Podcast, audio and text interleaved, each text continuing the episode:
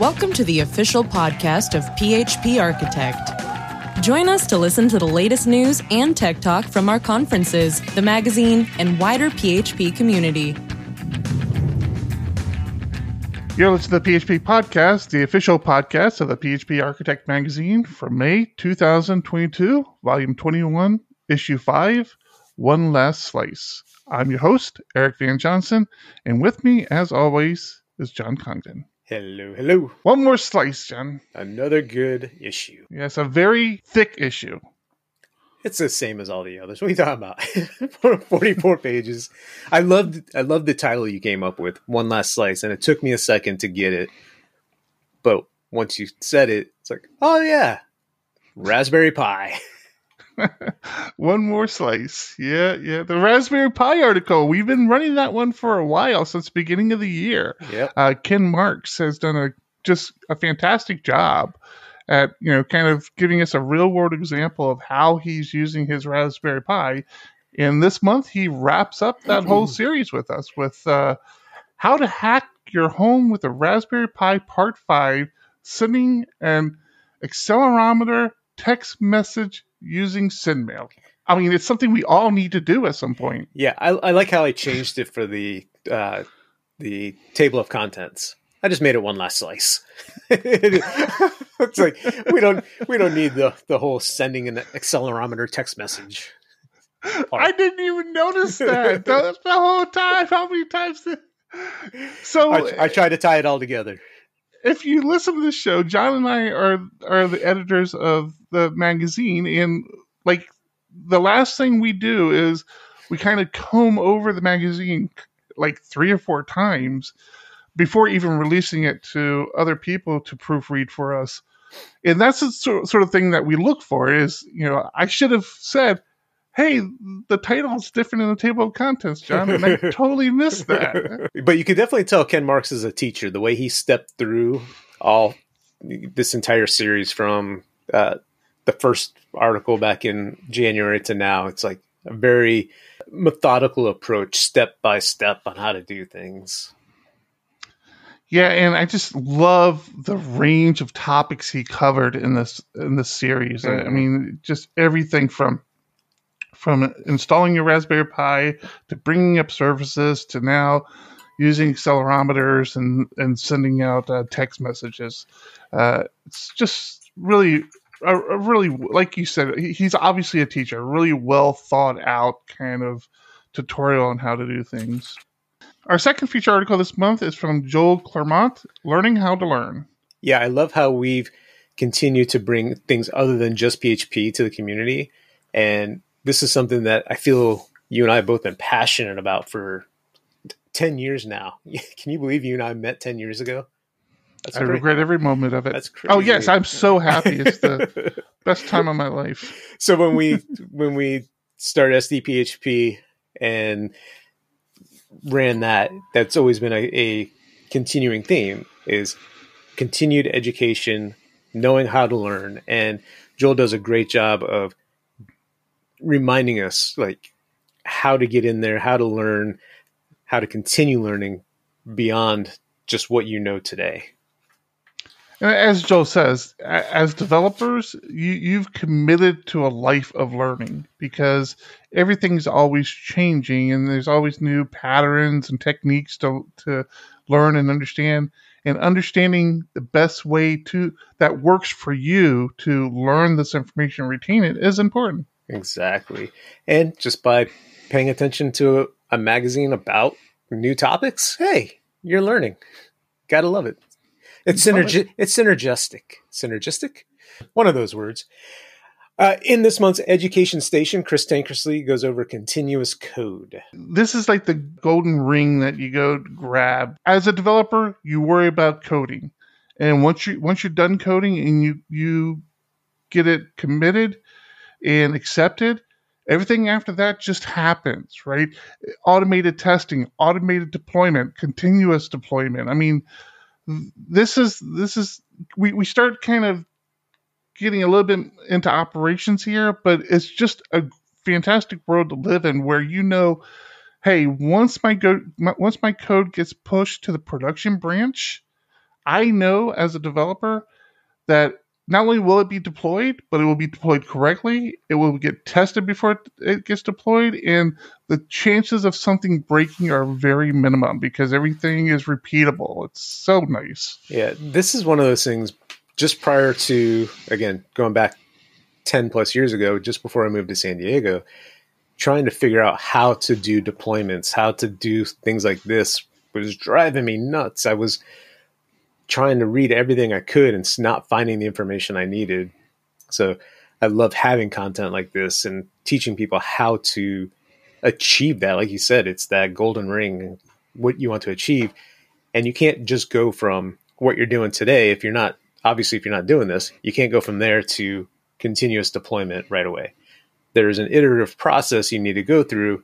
And Chris does a good job of kind of talking you through those steps. Moving on to Security Corner and classifying ransomware. Yeah, Eric, the nail on the head again with security stuff. It's I love reading his columns, and when you start looking at all the different types of ransomware, it's nice to identify it so that you know what you're dealing with and can talk to people about it. Yeah, it's a sucky world we live in where this is actually a topic we need to address, but it's it's a very real issue we need to address. And understanding if you are in a situation where you have to work with a scenario of ransomware understanding what type of ransomware you're getting hit with is an important first step. Have you personally had to deal with any ransomware? No i i i have not as of yet. I'm very thankful for that. So i've actually had a couple of cases of this.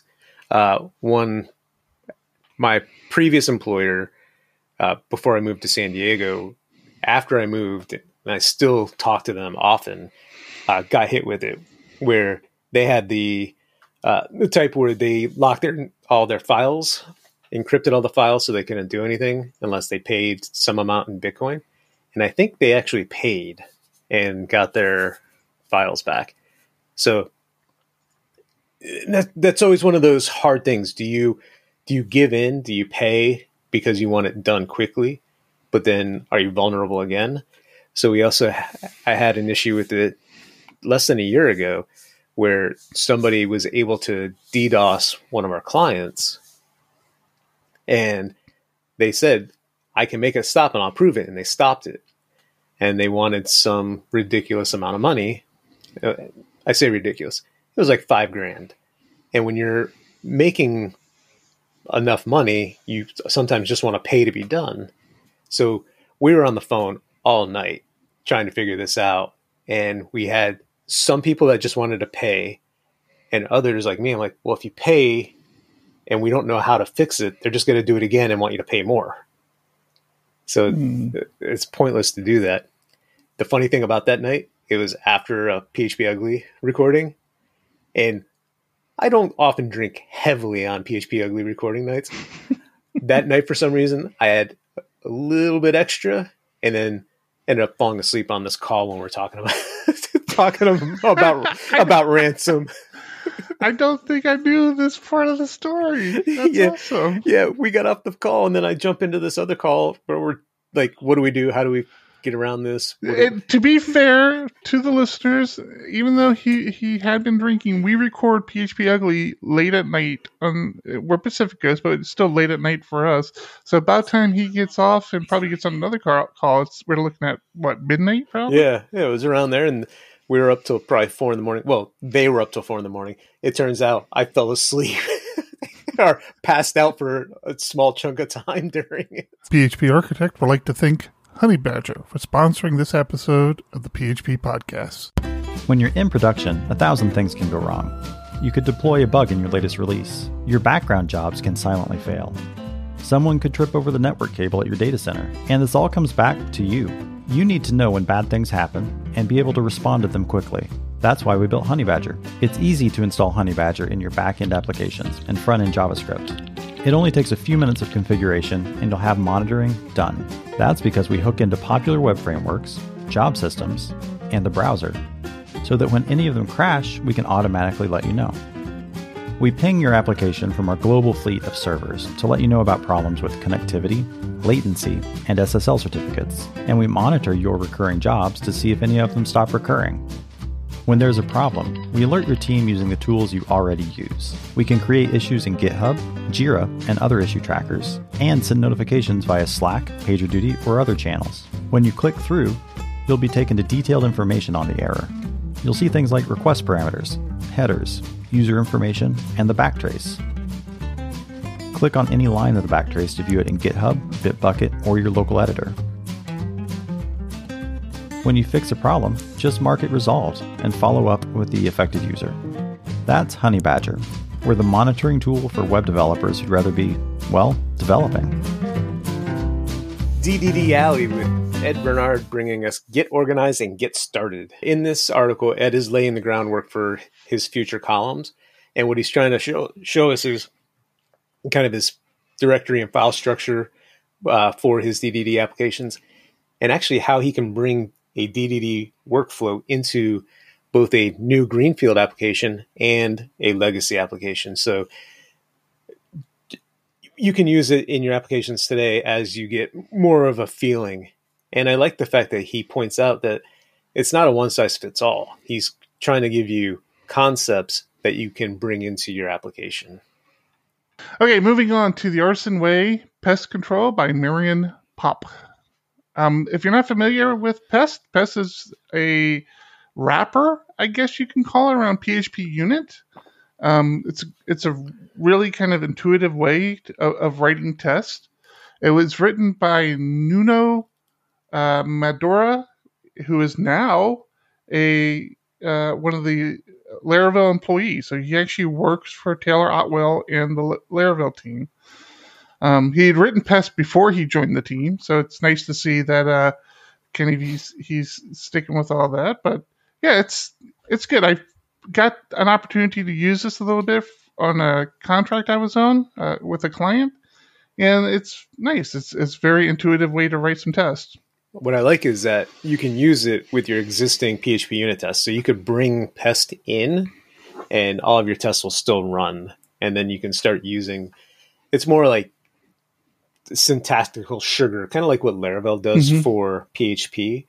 It just makes writing it a little more intuitive or maybe just a little cleaner, easier to read.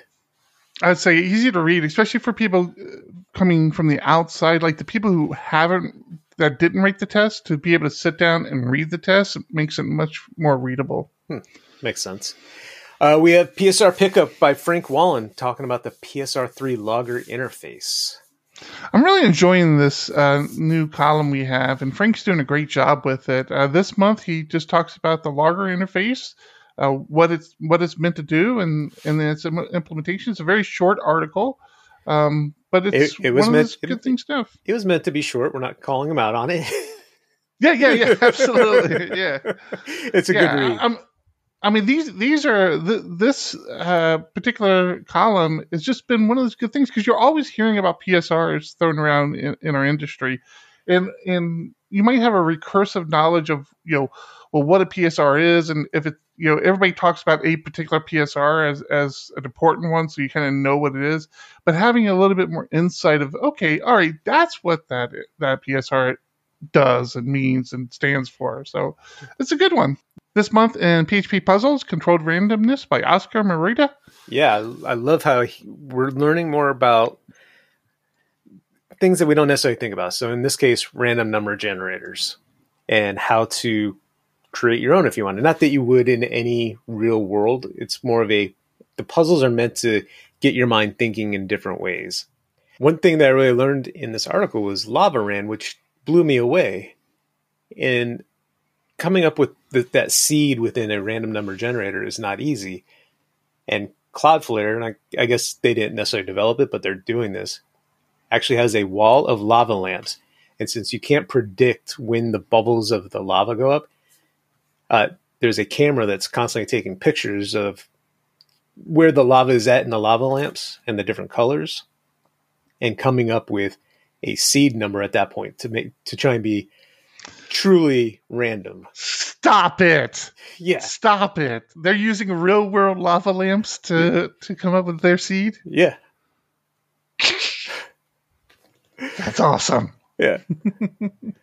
so Oscar does a great job of, of stepping through how to come up with a uh, a sequence of colors based on uh, a number that you put in. Next month, he uh, he uh, he's going to show you how to write a program that allows users to guess a random sequence of colors. So you could think of this as Wordle, but for colors. It's Colordle. That's awesome! I didn't even think about that. Yeah.